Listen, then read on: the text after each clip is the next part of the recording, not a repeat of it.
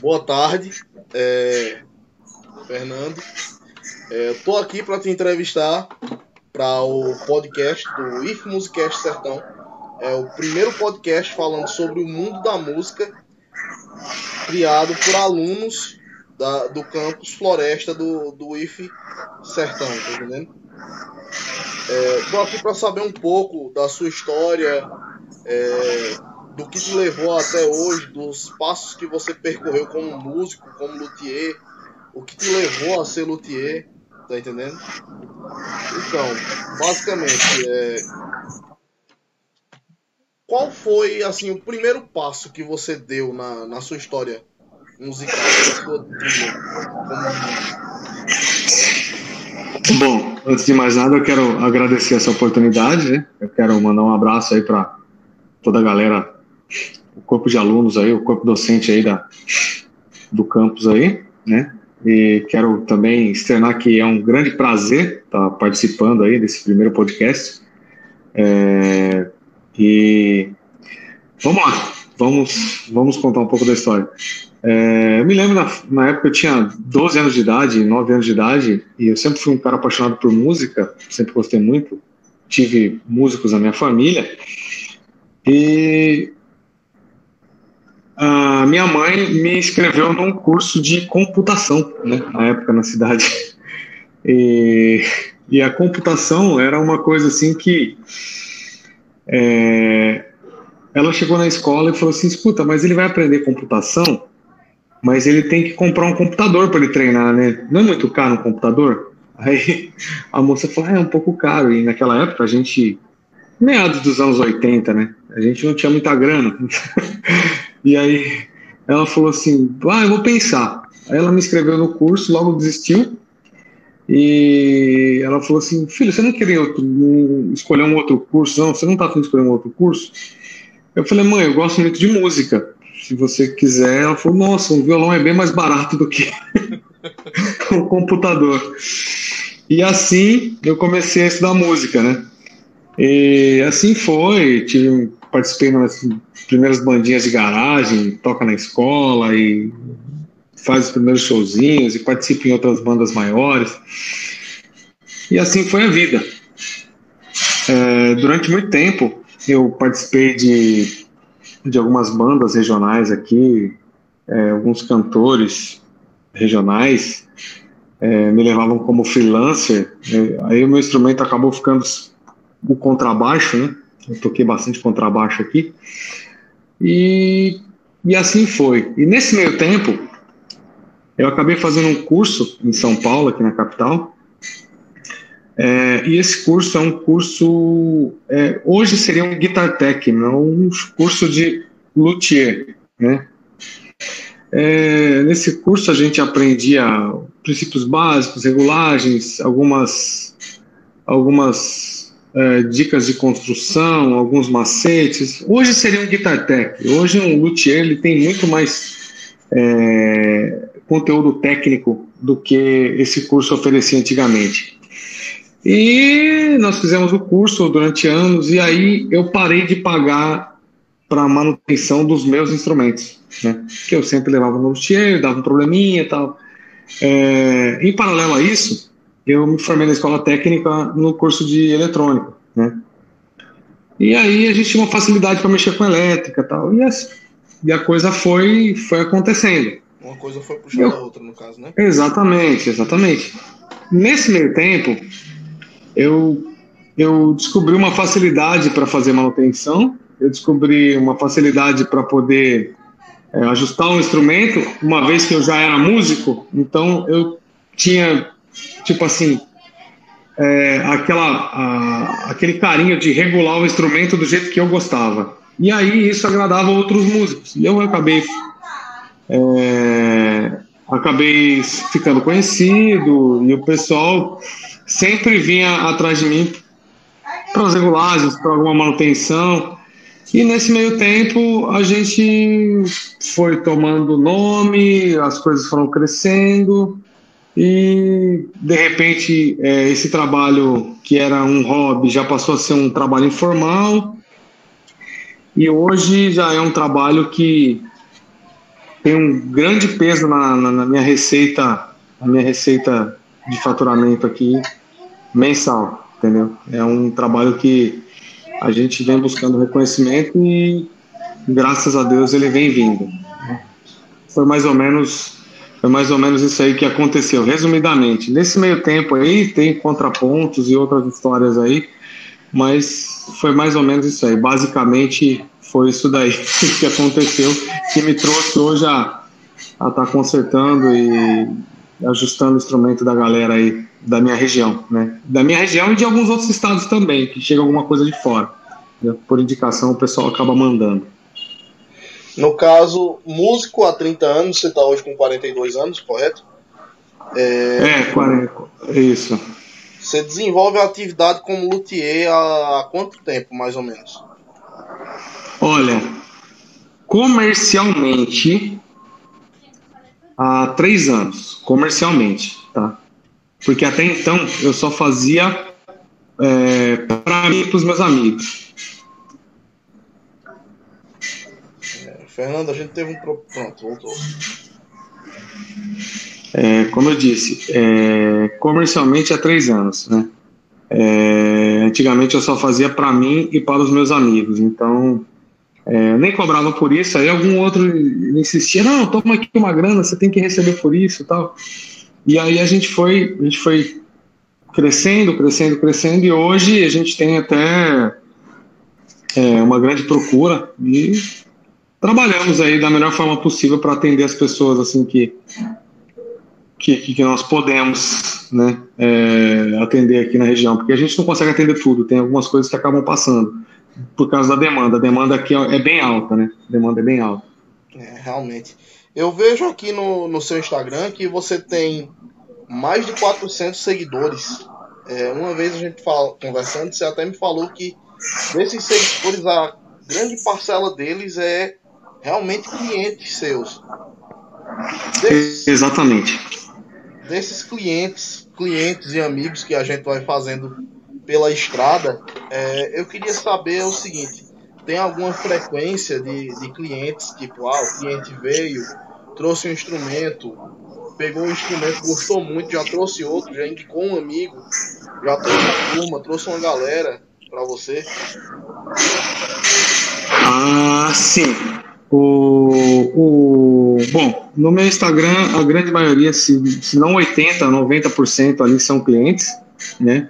É, alguns que não são clientes, é, não são porque não vieram ainda, entendeu? Já falaram que, ah, não, um dia que eu precisar eu vou. Eu não tenho, não tenho é, seguidor comprado, a maioria deles eu tenho relação mesmo. Uh, vamos lá.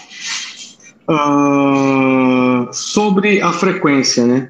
Sobre a frequência. Geralmente, quando você faz a manutenção no instrumento, a pessoa volta depois com o mesmo instrumento por volta de um ano, né? Quando volta? Porque geralmente, às vezes, o, o trabalho fica bem feito, você faz uma boa recomendação para a pessoa, olha, é, cuida com isso, com, armazena de tal forma que você vai ter o instrumento por mais tempo e a pessoa acaba nem voltando mais com aquele instrumento, volta com outro. Mas o que, o que acontece muito são as indicações, entendeu? As indicações sim acontecem. Às vezes o cara tem dois, três instrumentos, ele vem, traz mais instrumentos, entendeu? Deixa com a gente, indica para outras pessoas. E a, o meu maior público vem de indicação, de boca a boca, entendeu? Eu não faço é, link patrocinado, não faço propaganda, não faço nada. É, todo mundo que vem até a mim, é, com certeza conhece alguém que já esteve uh, aqui comigo e teve uma experiência, entendeu? Certo. É, Fernando, já nessa questão de, da identidade digital, da sua identidade digital, você sentiu ou ainda sente alguma dificuldade na criação de uma identidade digital para você ou para o seu serviço? Bom, sobre, sobre dificuldade de criação de identidade musical, vamos lá. Eu sinto dificuldade, talvez porque eu não sou um ativo nas redes sociais. Quando eu falo ativo, é um cara que sabe trabalhar as redes sociais corretamente, entendeu? É, o meu Instagram é bastante amador, não é um Instagram é, que, que, que é enfeitado, que tem, por exemplo, um, por trás tem um, um, um, backstage lá, alguém que cuida, que faz um post assim, solta um status assim, tal hora, faz um, tantas tags assim, entendeu? Eu não tenho esse tipo de pessoa. Tudo que você vê lá sou eu, as fotos quem tira sou eu, entendeu? Uh, então eu não tenho, talvez, assim, um Instagram muito profissional, muito agradável de se ver, mas tudo que se vê ali é verdade, entendeu? E, e esse é o meu jeito. E pode ser que realmente seja uma falta de identidade, mas é a minha identidade, é a simplicidade que, que eu vivo aqui. Então, para mim, claro, posso melhorar? Posso, mas para mim é aquilo.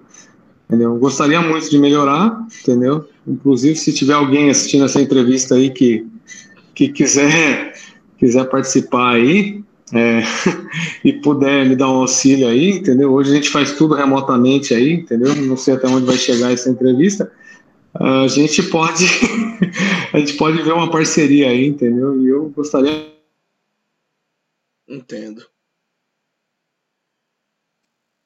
Fernando, no caso, sua imagem aqui congelou. É, eu não sei se foi alguma coisa na internet. Mas qualquer coisa a gente encerra essa entrevista e a gente já volta com outra, já retorna com ela já para refazer. Nando?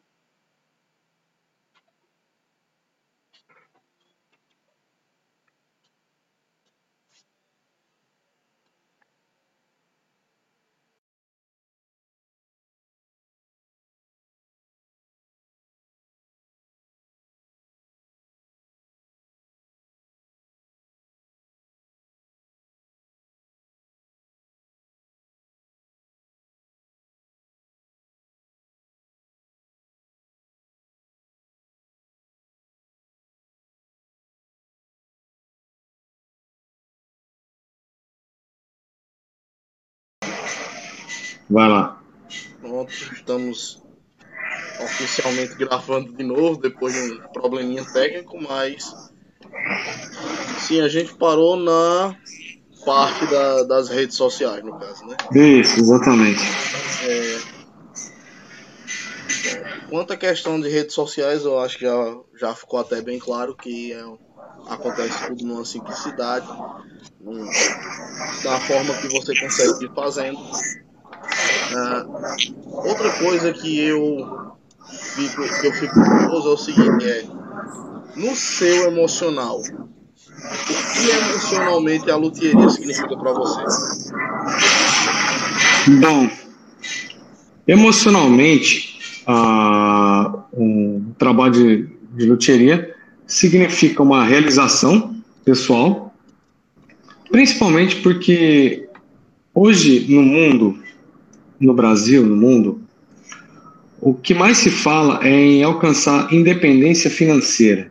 Então, se você abre o, o YouTube ou o Instagram, você vai ver que vai ter muita gente oferecendo cursos para você atingir a sua independência financeira, para que você faça o curso e, e trabalhe e fique rico. E você vê muitas postagens de casas e iates, pessoas que tiveram um excelente resultado e tal. E eu não quero dizer que isso não existe, claro que existe. É, e também não quero dizer que isso não é possível. Eu creio que é possível e totalmente possível. Só que, no meu caso, a luthieria vem, vem surgindo e vem me trazendo para esse caminho sem eu fazer o mínimo esforço é, de ter que aprender alguma coisa mirabolante ou me enfiar em alguma pirâmide ou trilhar um caminho diferente. Eu simplesmente venho fazendo o que eu gosto, entendeu? E quando a gente faz o que a gente gosta, a gente não trabalha, né? A gente se diverte. Então a gente gosta de instrumentos musicais, de música, e isso para mim tem tem acontecido de uma forma natural. E essa naturalidade tem me trazido felicidade e eu enxergo nisso um caminho para minha independência financeira entendeu? Hoje ainda não é possível, mas eu creio que dentro de algum tempo, de um futuro que espero que seja próximo, isso venha acontecer comigo. Assim como já aconteceu com outros nomes aí é, do mundo da luthieria, que a gente pode citar aí alguns aí, entendeu? É, alguns que eu tive o prazer de, de, de conhecer, entendeu? É, gostaria de, de, de, citar até o, o Alexandre César, a gente tem uma história bem parecida. O Alexandre César é um cara que eu tive o prazer de conhecer na última feira, pessoa é, maravilhosa, conheci ele, a esposa dele. É, e ele meio que veio trilhando um caminho assim, conforme, conforme a vida foi levando ele. É, músico, gostava de música, conseguiu encaixar música, manutenção, hoje vive bem, tá lá e é isso aí. É, o Alexandre César é um cara que me inspira bastante. É, eu acho que a mim também eu posso dizer a mesma coisa dele. É, enfim, é, você é um cara. É, já vi que a luthieria ela conforta muito você, ela realmente é uma coisa que lhe é divertida, lhe é agradável. Mas Sim. em questão, como cara, como pai, como marido, como cara família, o que, que a sua família em si ela acha da, dessa sua profissão, desse teu hobby, dessa coisa que, te diverte?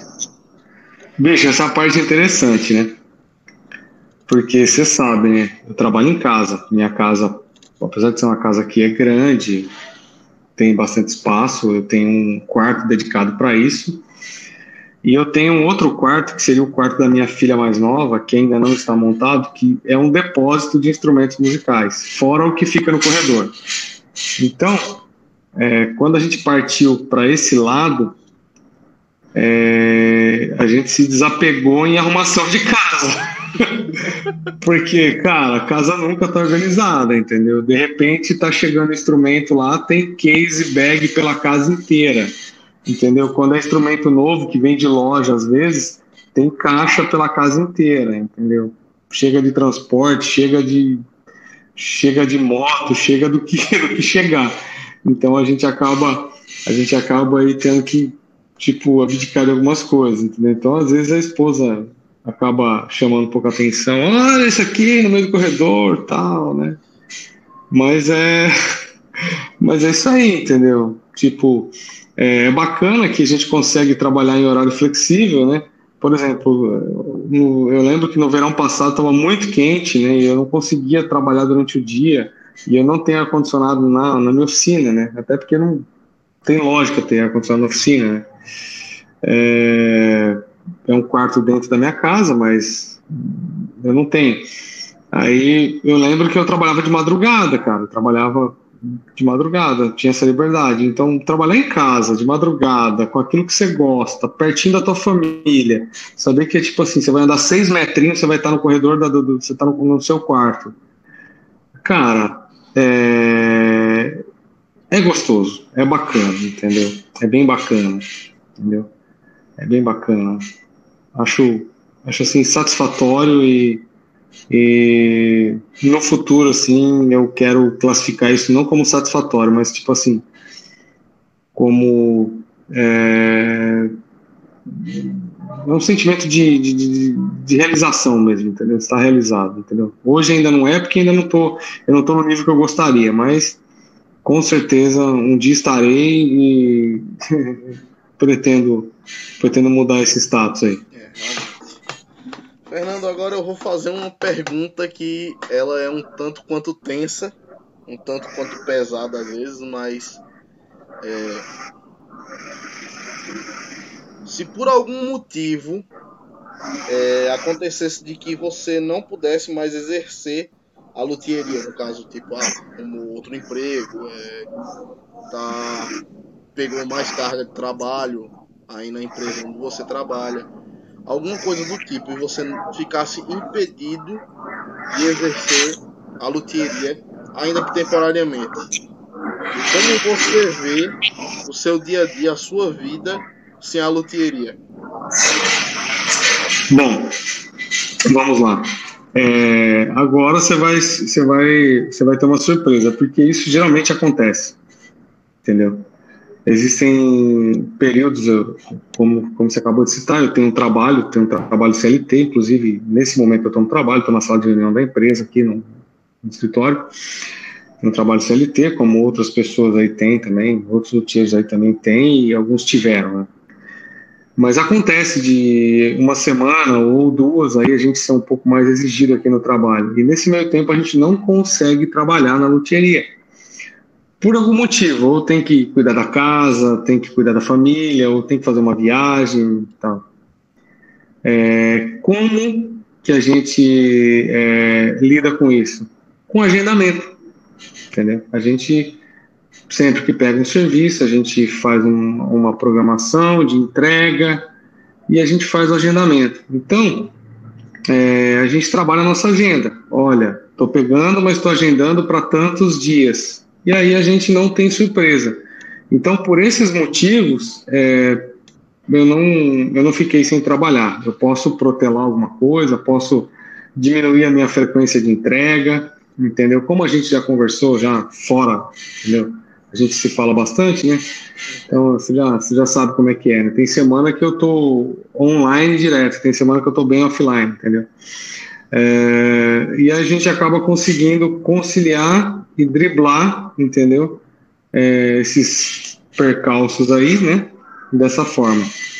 Uh, falando de não desenvolver o trabalho, eu acho que uma, alguma uma coisa que talvez é, não me permitiria não me permitiria mais é, trabalhar talvez seria alguma questão de saúde entendeu? Se eu tivesse algum problema de saúde um acidente entendeu? Alguma coisa assim eu acho que aí sim eu ficaria bem bem chateado. Mas por questão de de horário de trabalho, não, porque você sabe como é que eu sou, é, a galera que me acompanha e vê os meus status aí, meus posts aí, geralmente tem muita coisa que eu posto de madrugada, entendeu? Então eu, é, eu, costumo, eu costumo até brincar com meus clientes que a minha loteria parece boteco, né? Sempre abre depois das oito e fecha antes do, do dia amanhecer. Entendeu? Então é desse jeito.